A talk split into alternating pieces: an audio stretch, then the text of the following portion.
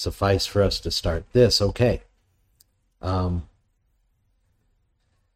all right, in John chapter 20, we're going to take a look today at verses 24 through 31 in John chapter 20.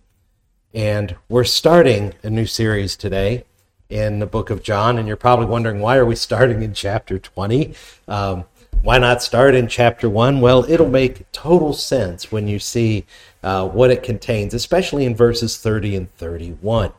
And so here's what it says there it says, um, Now Thomas, one of the twelve, called the twin, was not with them when Jesus came. So this is after his death and resurrection. He appeared to them once. Thomas wasn't there.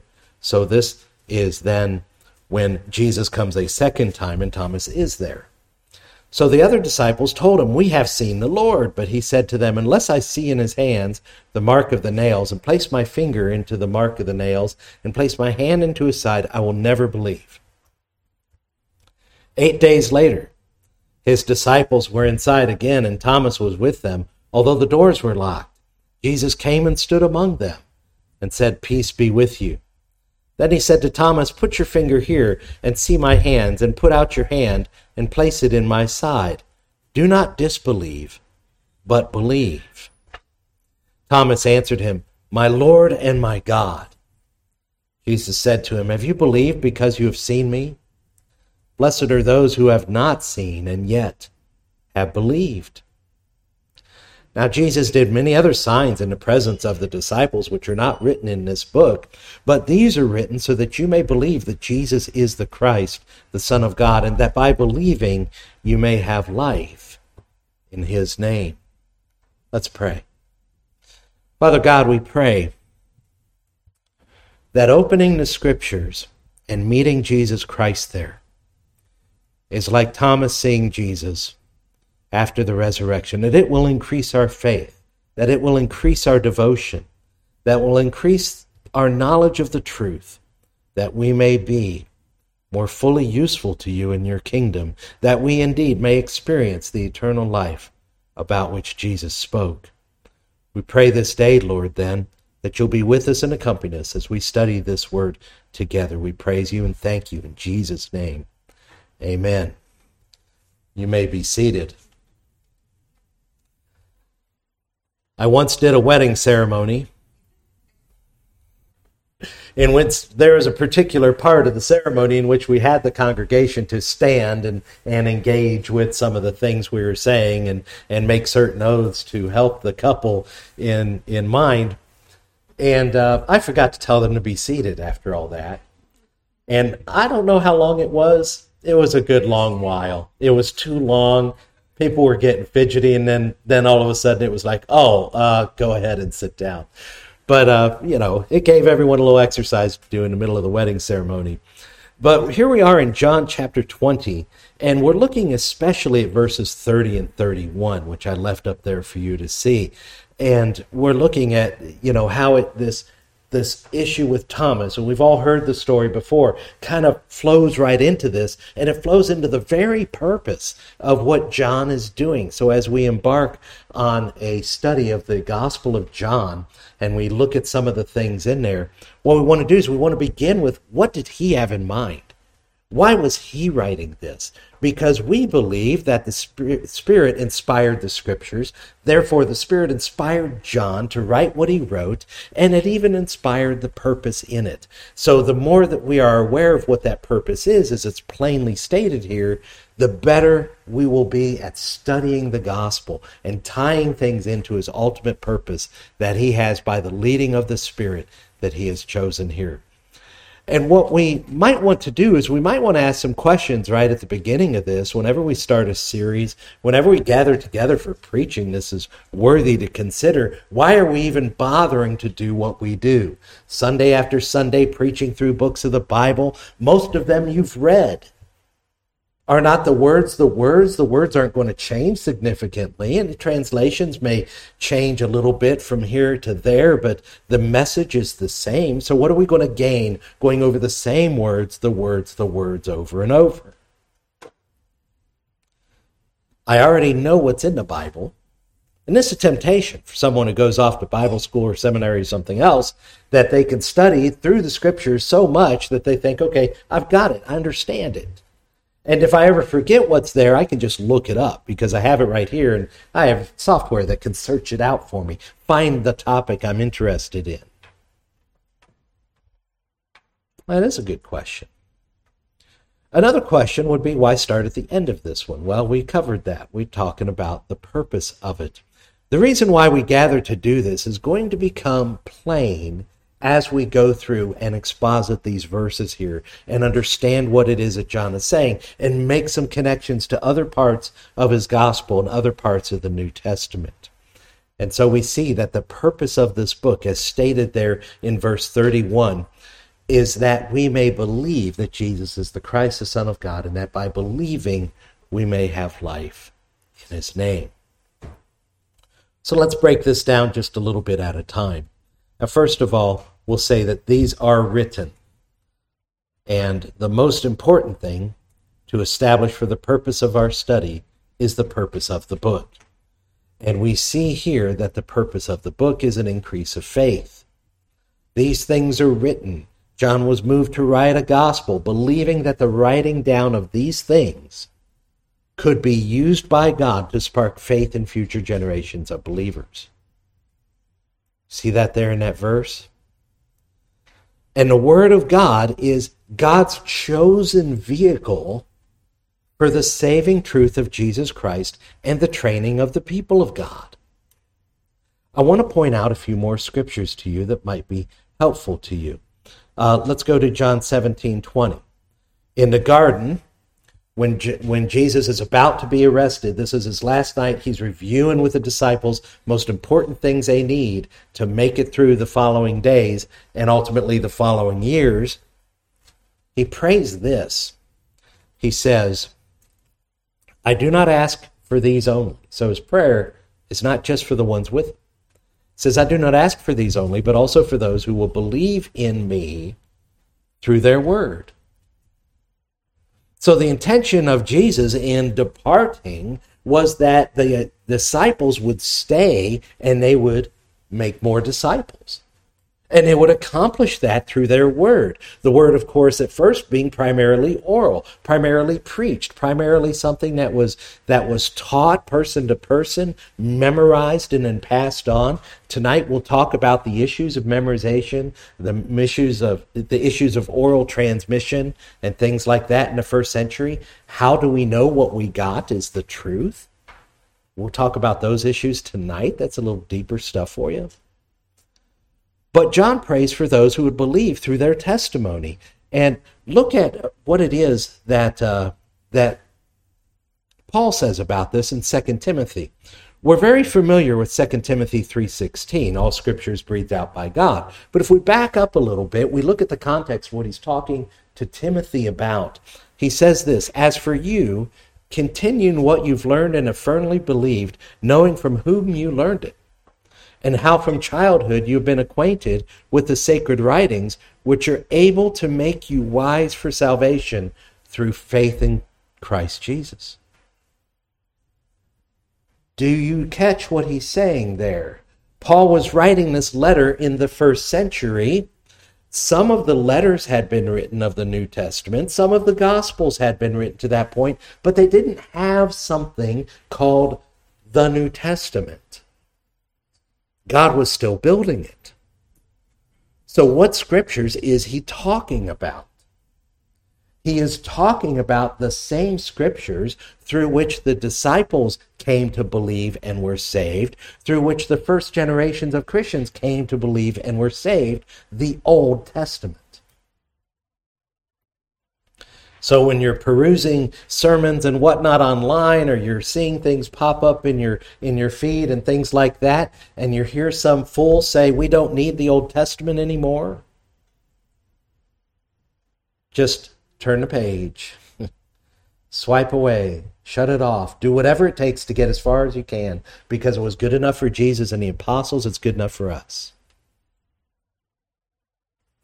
And so he he says it is sufficient for salvation, to make you wise for salvation. Then he goes on, he says, All scripture is breathed out by God and profitable for teaching, for reproof, for correction, and training in righteousness, that the man of God may be complete, equipped for every good work. So the scripture is not just there to get you saved, the scripture is there to bring you through to completion. It's a lifelong opportunity to grow in the scriptures. This is plainly what Paul has said, and he's talking about the Old Testament. And this was the teaching of the early church. Look in the book of Acts.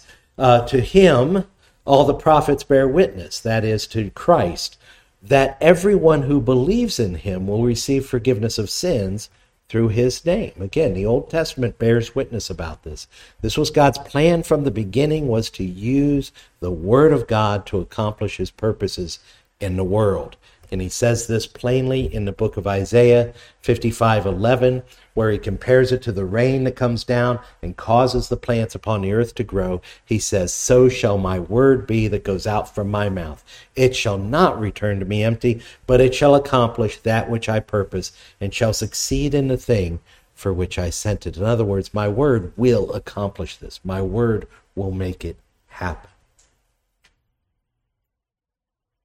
So many of the scriptures that I'm sharing with you today will be your ammunition to deal with those people who say, yeah, the word of God's outdated. Yeah, we don't really need that anymore. It's like, well, wait a minute.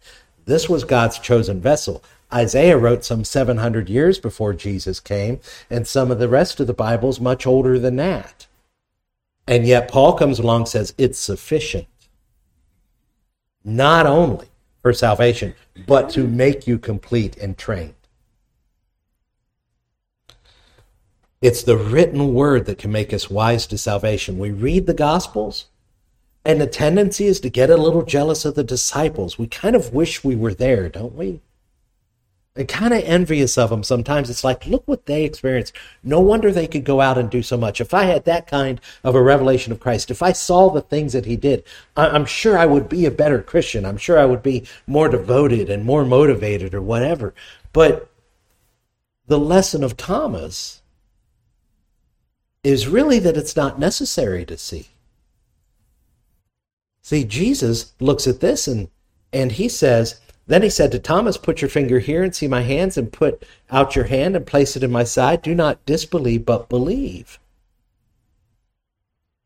And then the answer from Thomas is, and of course, it doesn't say that he actually had to do that because I think at that point he didn't have to. It's like maybe I misspoke. Maybe I spoke out of turn. I see you're clearly here, my Lord and my God. This was not an exclamation, this was a declaration. And Jesus said to him, Have you believed because you have seen me? Blessed are those who have not seen and yet have believed. So here's Jesus. He's standing in the presence of the men who have been with him since before his baptism.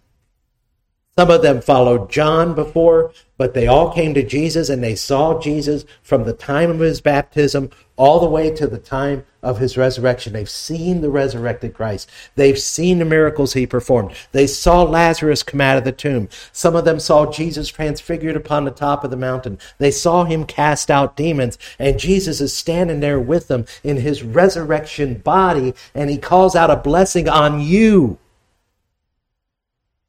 on you in front of these men who have been there for all these things.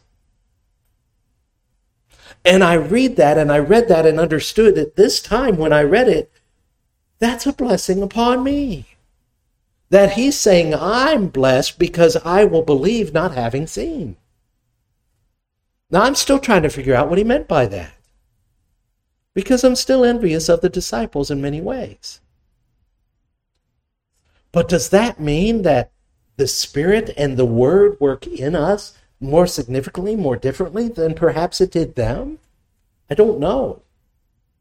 But it's a blessing to believe and to not have seen.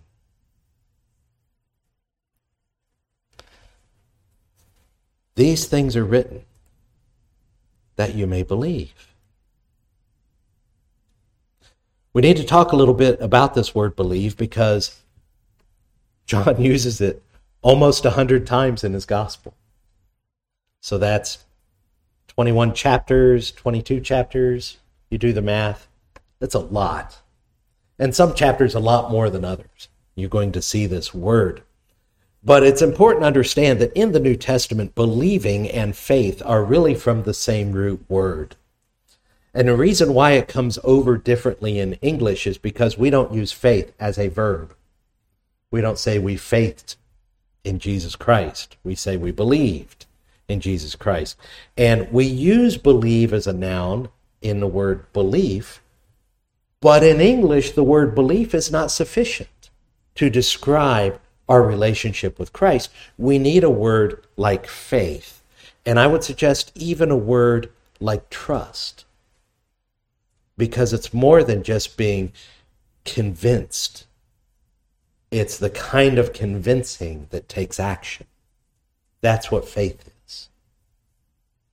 And so, the, you know, with that being said, when you read your scriptures, when you read your Bible, understand in the New Testament, when you see believing, when you see faith, it's, it's basically interchangeable. It's talking about this same concept. And here in, in uh, John, in verse 28, Thomas's response. This is what Jesus says. Have you believed? I've highlighted believe for you, and I'll leave that highlighted as we go through these other texts. And you're going to see just how pervasive the word is in Scripture. And remember, as we've defined it here, believing is this being convinced to the point of acting. Being convinced to the point of acting. It is much more like trust than it is just simple knowledge. And then there's an interesting parallel between Thomas's response and John's statement of faith. If we look in verse 28, what Thomas says, he says, My Lord and my God. And then we look down in verse 31, which is the one that we're really interested in here. It says, uh, That you may believe that Jesus is the Christ, the Son of God. You see how my Lord, my God, and the Christ, the Son of God, are related? The concept of Christ, and we'll study it in depth. There'll be a sermon about the Christ, there'll be a sermon about the Son of God, and these various titles that John uses. When we get to the Christ, we're going to see wrapped up in that is so much more than a title. What it literally means, of course, is anointed or chosen. But what it caused all the early readers, all of John's peers and his audience and everything to think about was it drew them back to King David.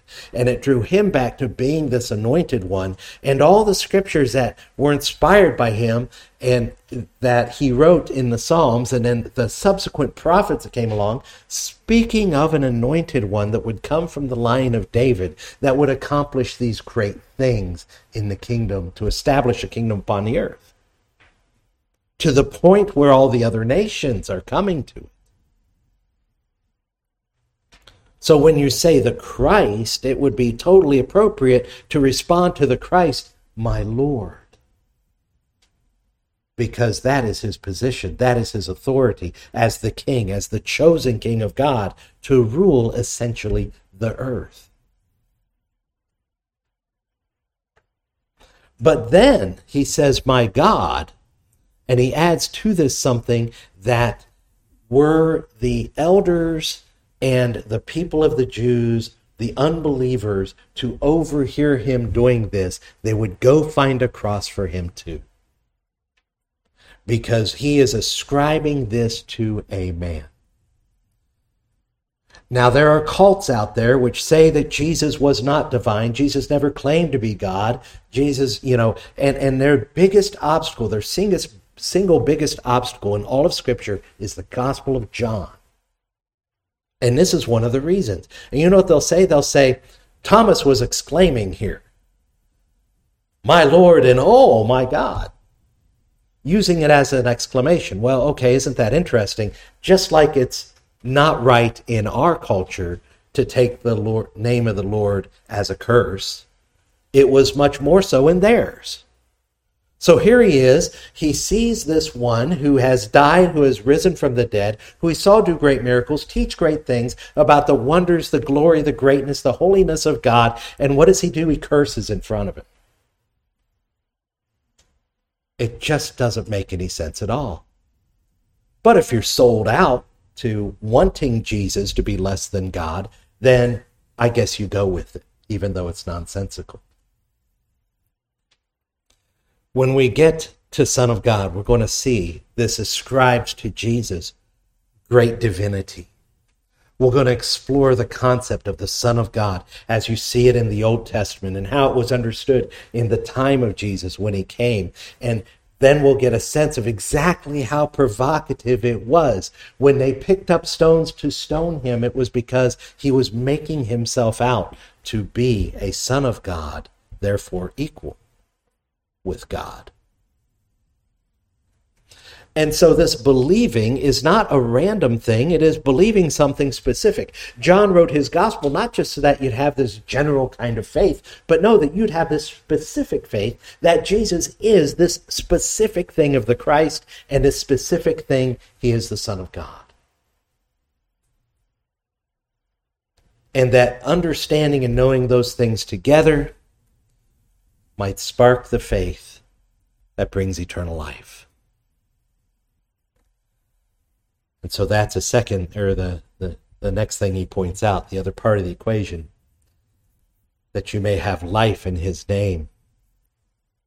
And this is when the question comes. This is when human nature kicks in, and this is when all the, the principalities and powers and the prince of the power of the air and all the others conspire to complicate something that's profoundly simple.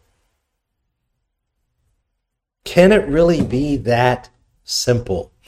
Believe that Jesus is the Christ, the Son of God, and have life in his name.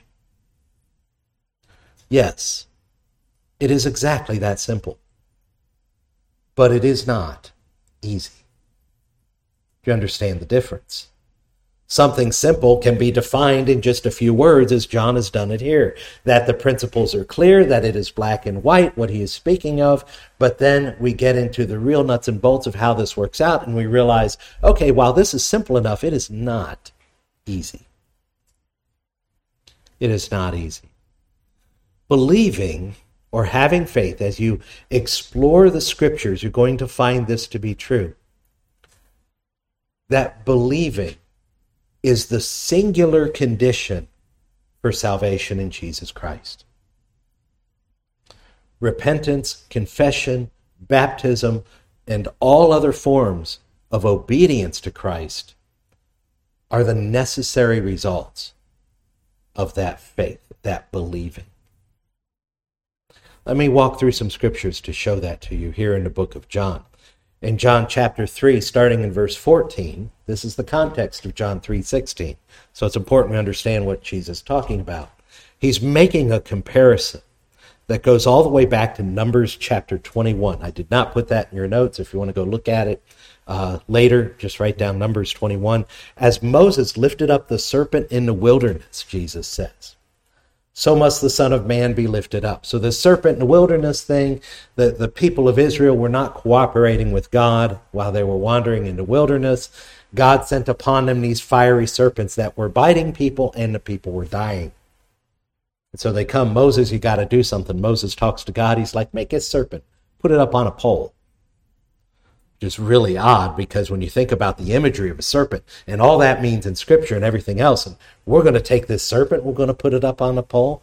Well, yeah, what's a serpent on a pole? The dead serpent. It's not going to cooperate and just hang out there. When was the last time you saw a serpent on a pole? Just for fun. So the serpent on a pole represents this this dead serpent, but that's kind of what they were dealing with, what was fighting them were these serpents that were biting them and killing them. And the instruction was look at this and you'll be saved. So the people, even if they were bitten, if they were bitten by one of the serpents, instruction was, oh, get him over where he can see the thing. He's got to see the thing, and, and he's got it lifted up over there. Look at the thing, look at the serpent up on the pole, and you'll you'll be saved. And they were. Jesus comes along says, That was about me. He says, That's that's me there. And he says, So must the Son of Man be lifted up, which was a euphemism at the time for being crucified. And so he says, So must the Son of Man be lifted up, that whoever believes in him may have eternal life. Notice there, only condition belief. For God so loved the world that he gave his only Son, that whoever believes in him should not perish but have eternal life. For God did not send his Son into the world to condemn the world, but in order that the world might be saved through him. Whoever believes in him is not condemned, but whoever does not believe is condemned already because he has not believed in the name of the only Son of God. To get that? There's one of two conditions outlined here for a human being. It is not believing and condemned, or it is believing and having eternal life. And believing is the only condition that he lays out here. And this is further solidified later in the passage as he, he talks more about this, and we'll get into that when we get there. But look what he says, how he sums this up at the end of the chapter. Whoever believes in the Son has eternal life. Whoever does not obey the Son shall not see life, but the wrath of God remains on. Now this is in the same conversation, essentially the same paragraph as John 3:16. Nowhere in there does it say, "Oh, but you also have to obey him." But now you get down here and it says you believe you have eternal life, but if you don't obey him, you'll not see life. Why does it say it that way? Because it's very simple. Obedience is a sign of faith. And it was common practice and a common technique to substitute the result of a thing for the thing.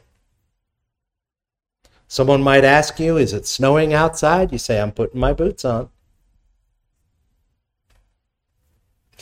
What's the answer? Yes. See, even the children get it. They understand that intuitively. And you'll say, Well, you didn't answer my question. Yes, I did. Why else would I put my boots on? You know, if you're like my wife, you wear flip flops till it snows. And Nate and my son. But this is a result of it. Let, let's look at this very clearly here. We can say this obedience to Jesus Christ means that you might be saved. Disobedience to Jesus Christ means you're not saved. say, well, wait a minute. I'm not totally obedient to Jesus. Well, okay, we're talking about in general. Where is your heart? What is your desire? You might say, Well, I go on sin. I miss the mark every day. And you say, Yes, indeed, we all do. We all sin. We all miss the mark every day. But is there still the effort? Is there still the grievance? Is there still the repentance and the confession and the relationship that goes on? James explains this in James chapter 2. What good is it, my brothers, if someone says, I'll bring this up for you here.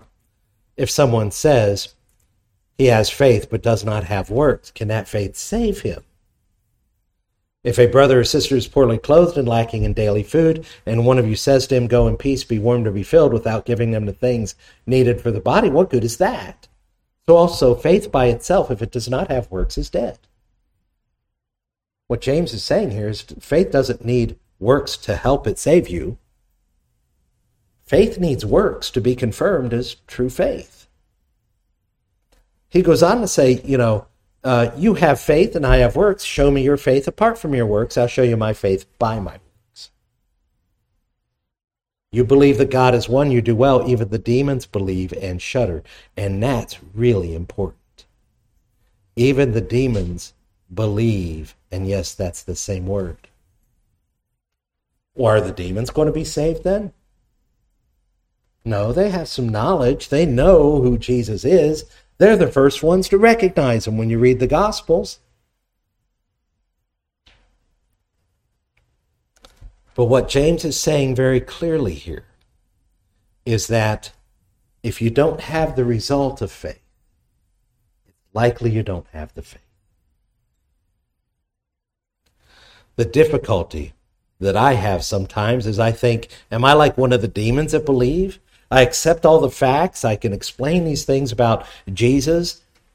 And yet sometimes I just fall so short. It's like, what is wrong with me? But then he encourages me by convicting me of my sins and bringing me to repentance. And that is indeed an encouragement. So this is a struggle. This is to be something that is embarked upon. It's to be difficult. Look what Paul says in, in Philippians chapter 2. He says, Therefore, my beloved, as you have always obeyed, so now, not only is in my presence, but much more in my absence, work out your own salvation with fear and trembling. For it is God who works in you both to will and to work for his good pleasure. So he's telling the believers, in regards to obedience, work out your salvation with fear and trembling. In other words, take this very seriously as if your life depends upon it. And if you do take it very seriously and you do strive to obey and you do work at your salvation, then that's a very good sign. That is a very good sign.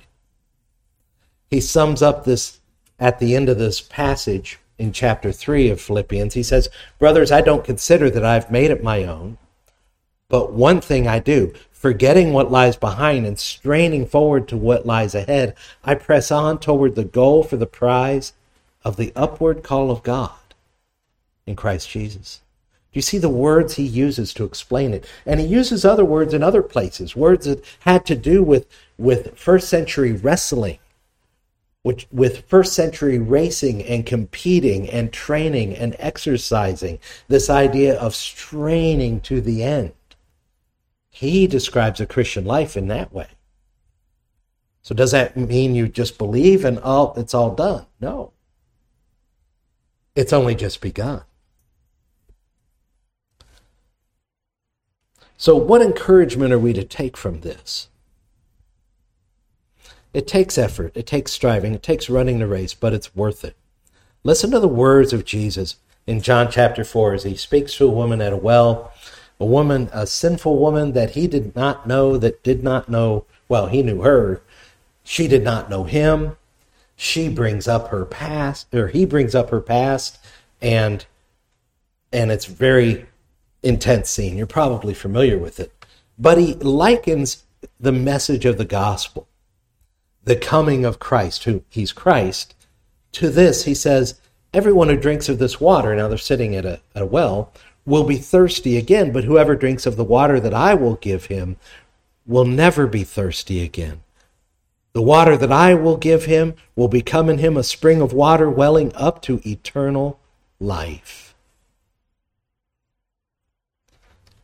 That's what it's like. When he says that we could have life in his name, he's talking about something that's going to well up in you continually, that's going to constantly come up and overflow. It's going to be fresh every day. When we were on vacation this past week, we went to the spring in uh, in Michigan. It's the largest spring in Michigan. Something like ten thousand gallons a minute of fresh water come up out of the ground. And the reason why it's an attraction at all is because you come across the pool, you know, and if you were just walking through the woods there and you come across this strange pool, there's this great big pond with this big creek flowing out of it. So that should get your attention. The second thing that would get your attention is the fact that you can see 40 feet down all the way to the bottom because it is the cleanest, purest water that can be. It's been filtered through the earth and it's pushing up out of the ground right there. And they put you on this glass bottom little raft that they that has a cover on it to hide the glare and everything and you go across and you can see right to the bottom of this thing. It's really amazing. But this is what Jesus is talking about. His eternal life is like that. His eternal life is that every second coming up, as it were, seemingly out of the ground, and in this case, he says, out of your own self, comes this fresh and refreshing water, this life giving fluid. And he says, That's what I've got for you. So, as we talk about believing in his name and we talk about the process and working out salvation with fear and trembling and everything else, understand what is the goal? The goal is something that we achieve now and becomes better and better forever and ever as it's a continual life giving flood from within our own hearts given by the Spirit of God.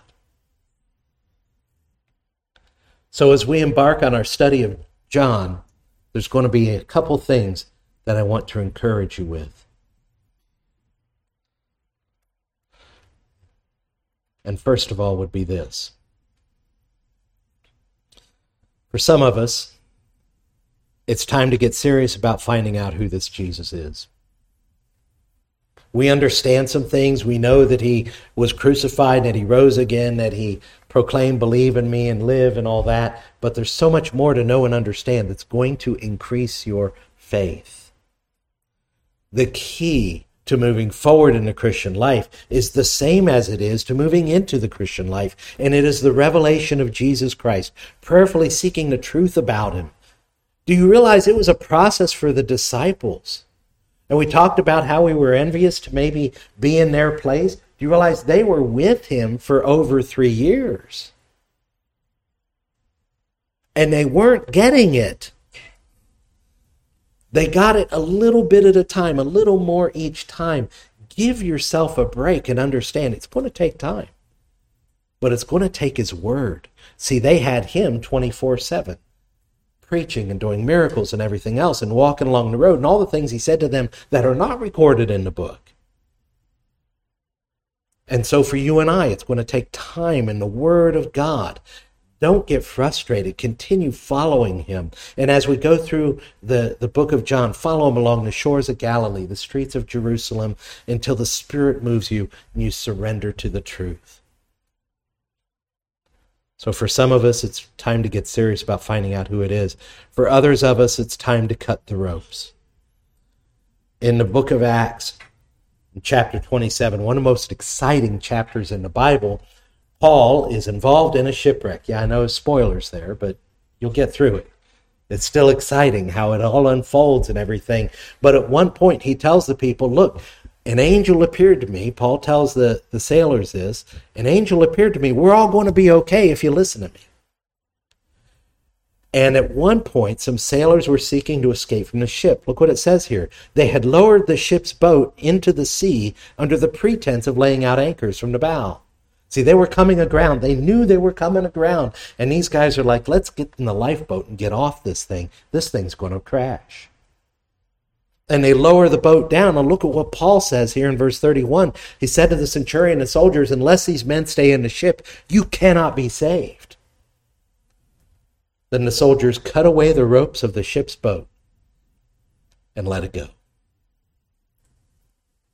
The soldiers cut away the ropes of the ship's boat. Now, the, the ship's running aground. When the ship runs aground, it's no longer good for anything. Eventually, it'll be driftwood when it makes it up on the beach. You've taken the one useful thing you have left. They've thrown everything else overboard. The one useful thing, you cut it away. You know what that is? It's faith.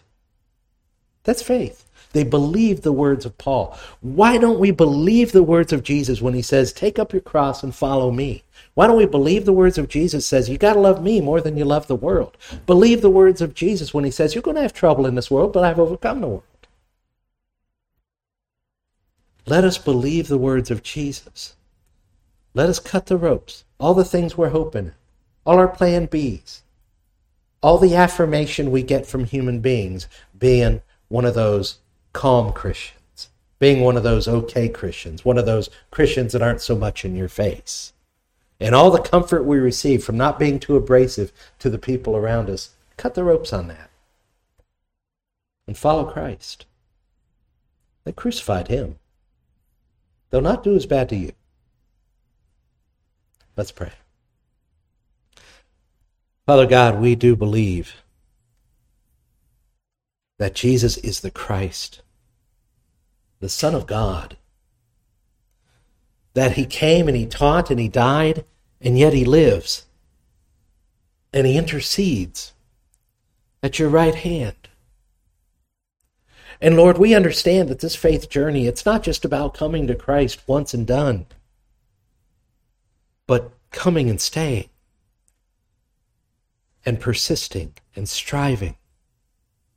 I pray, Lord, that as we embark upon this study of the work of your servant John, that we indeed will be encouraged, that we will be strengthened in our faith, that we will become more and more pleasing to you, as it has pleased you to save us, Lord.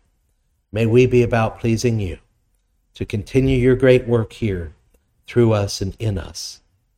Thank you, Lord, for your good ministry through your servant John, for all that we're going to learn in this series. For, Lord, I pray that you can help us to go through this, to help us to be faithful to the text, to help us to gain much from it. Unite us in your spirit as we embark on this together that we will learn together, that we will grow together in unity and in love. We thank you, Lord Jesus. Amen.